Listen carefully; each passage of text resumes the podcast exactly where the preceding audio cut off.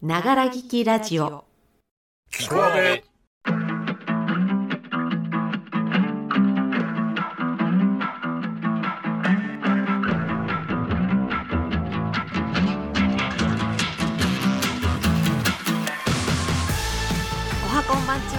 12月7日水曜日、ながら劇ラジオキコアベへようこそ。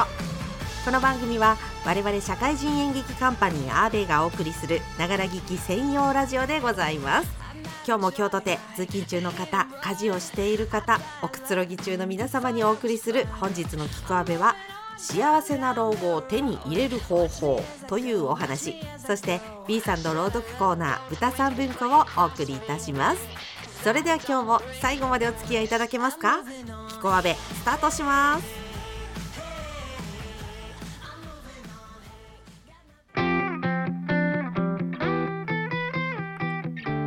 騒音のない世界遺産の12月の新婦月面のクジラに乗せて始まりました104回目のきこあべでございます。あまたある番組からきこあべをお聞きいただきありがとうございます。参りましょう。本日のコーナー B さんの豚さん文庫は新見南吉作鍛冶屋の子という13分の作品を予定しておりますので、私は短くお話ししようと思います。本日のトークテーマ、令和の今だからこそ幸せな老後を手に入れる方法というお話です。個人投資家中原良太氏の記事より引用いたします。国連の関連団体が発表した世界幸福度ランキングによると、日本は G7主要7カ国のうち最も幸福度が低いという結果でした。内閣府が公開した平成20年版国民生活白書によると、日本人は年を取るほど幸福感が下がる傾向が確認できました。日本の高齢者は主要国の中でも最も不幸である。残念ながらこれは事実のようです。日本の高齢者が不幸な原因や対策は各種研究によって明らかにされています。そこで今回は幸せな老後を手に入れるシンプルな方法をご紹介しましょう。幸福学の第一人者であるエリザベス・ダンナの書籍によると、日本の高齢者が不幸である最も大きな理由は人間関係の希薄さなのだとか、良い人間関係が良い人生を作る。ハーバードメディカルスクールの心理学者ロバート・ウォールディンガーもまた75年の追跡研究を経て人間関係の重要さを説いています。彼の講演によると、良い人間関係を持つ人ほど長生きで健康で記憶力が良いのだとか、逆に言えば人間関係をおろそかにすると早死にをするし、不健康にもなるし、記憶力が悪化してしまうということです。良い人間関係を手に入れるには、まず自分はどんな人間関係を求めているのかを知る必要があります。京都大学心の未来研究センターの内田由紀子氏らが公開した論文では、人間関係の作り方を2つのパターンに分けて幸福度との関係を研究しました。1つ目のパターンは人間関係を広く求める開放型のスタイル。このスタイルを持つ人は良好な人間関係の量が幸福につながることが分かりました。たくさんの人とお付き合いしたい人向けというわけですね。2つ目のパターンは安定的な人間関係を深く求める維持型のスタイル。このスタイルを持つ人は付き合いの質が幸福につながることが分かりました。深いつながりでのお付き合いを持続したい人向けということですね。ちなみに日本人は村社会、島社会が強い文化のため、開放型より維持型の方が多いとのこと。人生100年時代、幸せな人生を送るためにも、自分のスタイルに合わせて老後の人間関係について考えておくと良いでしょう。ということなんですけれども、皆さんは良好な人間関係築けていらっしゃいますでしょうか。私もそんなに得意な方ってわけではないんですけれども、周りとコミュニケーションをうまく取れないっていう人の数は以前と比べると増えたような、当たらず触らずで生きている人が多くなったような、そんな気がします。人間関係が希薄な時代だからこそ、自分がどんなコミュニケーションスタイルを持っているのかを把握して幸せになろうという記事を今日はご紹介いたしました。ジングルの後は B さんの登場です。 A B C J 聞こえる水曜8時は朝。いつまでたってもちっとも開けていかない海岸から遠い傾いた町なんだ。街路は狭い。いつでも黒く汚い。両側にぎっしり家が並んでいる。ひさしに白い埃が鈍い太陽の光にさらされている。通る人は太陽を知らない人が多い。そしてみんな麻痺しているようだ。新見南吉鍛冶屋の子。真治は鍛冶屋に飲んだくれの男を父として育った少年であった。母は彼の幼い時に言った。兄があったがバカで、もういい年をしていたが、ほんの子供のような着物をつけて付近の子供と遊んでばかしいた。兄の名はうまえもんと言った。しかし誰もうまえもんと言わず、うまと呼んだ。うま、お前は利口かい？利口だ。何になるんだ？大将。小い少年が尋ねるのに対して、笑われるとも知らないで真面目に答えている兄を見るとき、真治は情けなくなった。兄はよく着物を汚してきた。小い少年に騙されて溝なんかに落ちたのであった。その度に真治は着物を洗濯せなければならなかった。兄さん、真治がこう呼びかけても、うまいもんは答えないのを知っていたけれど、うまいもんは誰からでも馬と呼ばれない限り返事をしなかった。たびたびこう呼びかけた。がやはりきょろんとしていて答えない兄を見ると、兄さんと言うと、おいと答える兄を、どんなに羨ましく思ったことか。真治は去年小学校を卒業して、今は父の仕事を助け、一方、主婦の仕事を一切しなければならなかったのである。いつでも彼は彼の家庭の溝の中のように暗く、そして酸っぱいことを考えた。炊事を終えて、黒く光っている冷たい布団に潜ってからこんなことをよく思った。せめておっかあが生きていてくれたらな。せめてうまいもんがもう少ししっかりしていてお父っつぁんの舵を握ってくれたらな。せめてお父っつぁんが酒をよしてくれたらな。けれどすぐそんなことが叶ったら世の中の人は皆幸せになってしまうではないか。と、捨てたように一人笑った。全く飲んだくれの父だった。仕事をしている最中でも、ふらふらと出て行っては、やがて青い顔をして、目を据えて帰ってきた。酒を飲めば飲むほど、彼は青くなり、目はドローンと沈殿してしまう。彼の性癖であった。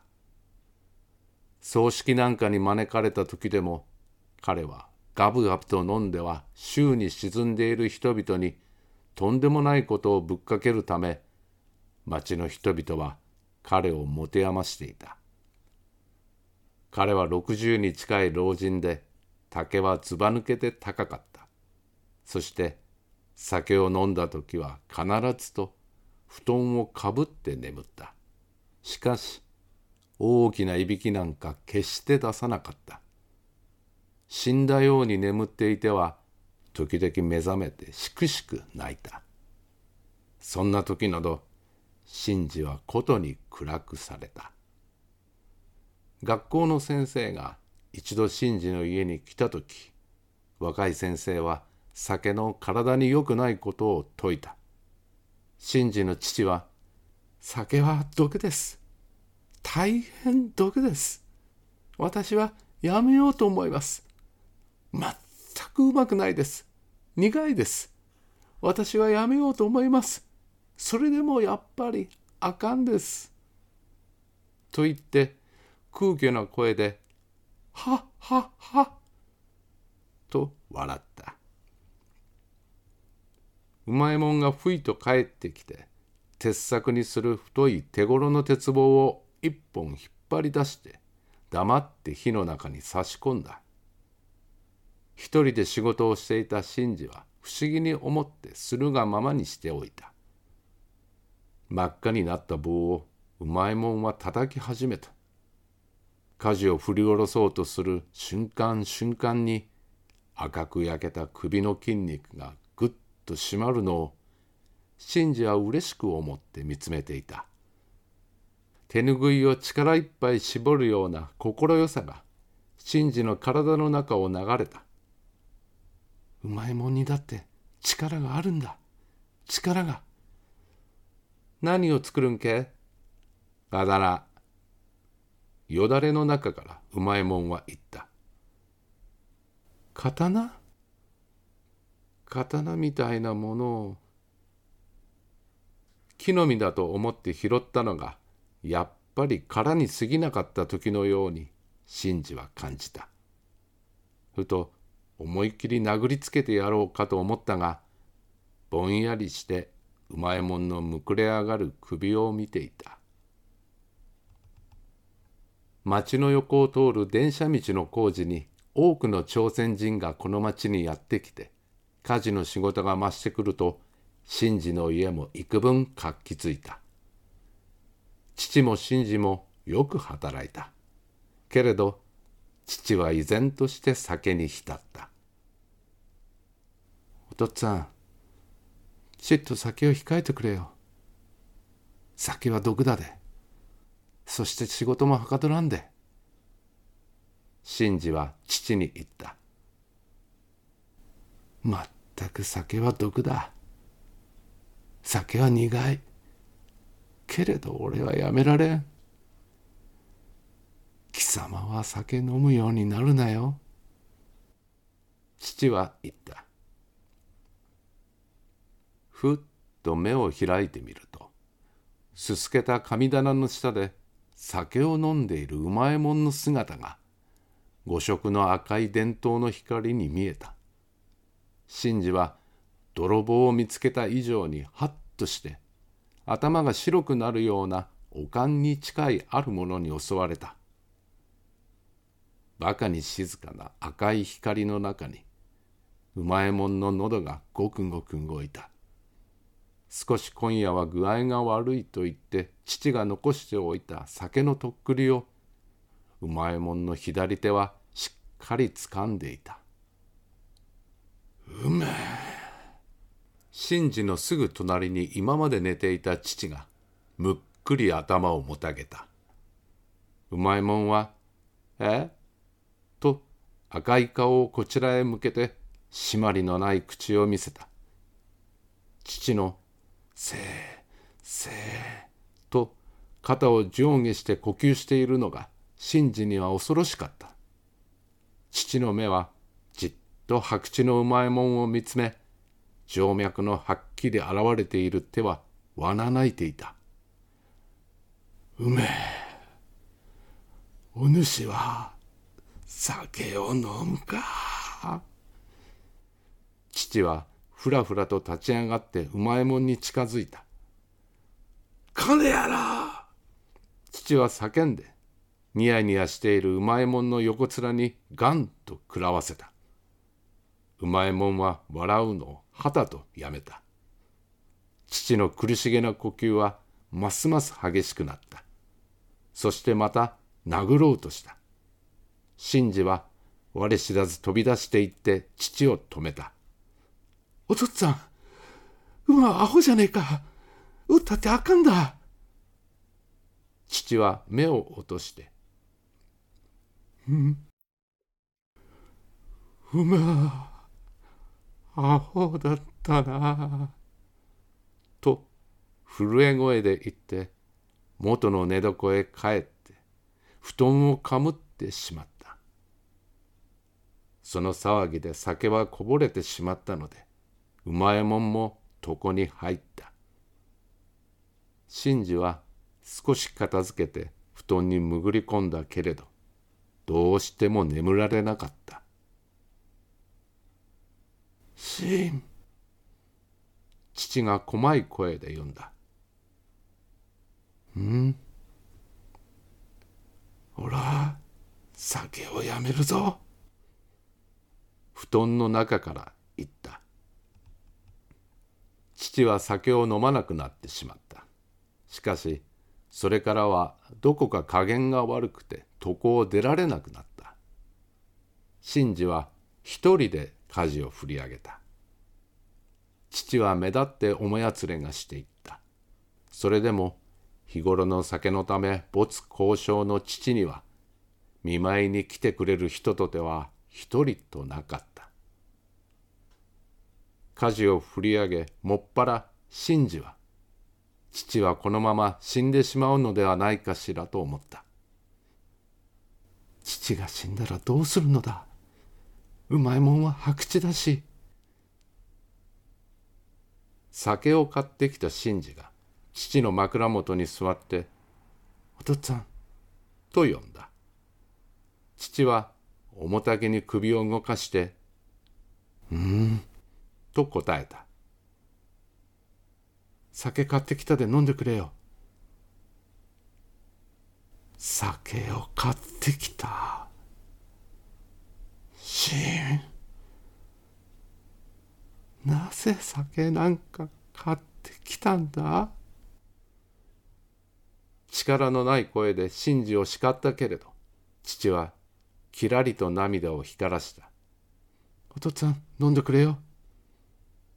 真治はそっと父の枕元を去って仕事場へ来ると、黒い柱に顔をすりつけて泣いた。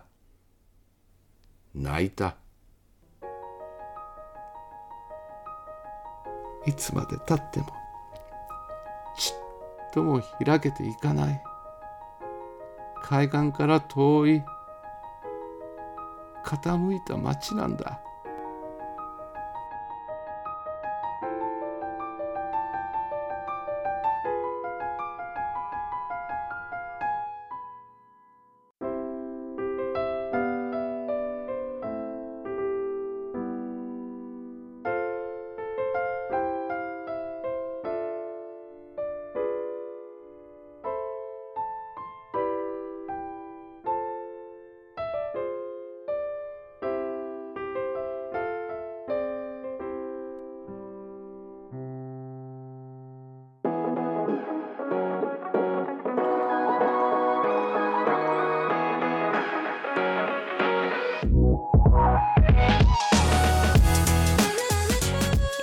お時間です。ながら聞きラジオきこあべ、本日も最後までお付き合いいただきましてありがとうございました。幸せな老後を手に入れる方法というお話、そして B さんの豚さん文庫をお送りいたしましたけれども、いかがでしたでしょうか。今回の鍛冶屋の子、実はちょっと映画的なイメージで編集をしてみました。よかったらご意見ご感想いただけると嬉しいです。読み手の B さんでございますが、目下舞台のお稽古真っ最中ということで、12月15日木曜日から17日日曜日まで東京池袋西口劇場にて行われます札幌ハムプロジェクト東京支部公演アホロートルの反逆。お席の残りがだいぶ少なくなっているそうなので、ご興味を持っていただけた方はお早めにご連絡をお願いいたします。さあ、来週水曜日のきこあべは J さんの男の家事育児を語るファーザートーク、ファーザートークって何が悪いの12月号をお送りいたします。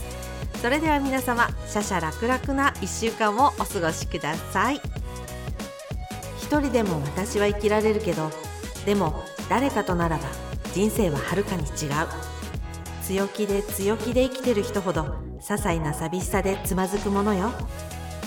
サンキュー、みゆき中島。ながら聞きラジオきこあべ、シャシャラクラク、お相手はアーベイの A でした。来週水曜日にまたお会いいたしましょう。それではごきげんよう。バイチャ。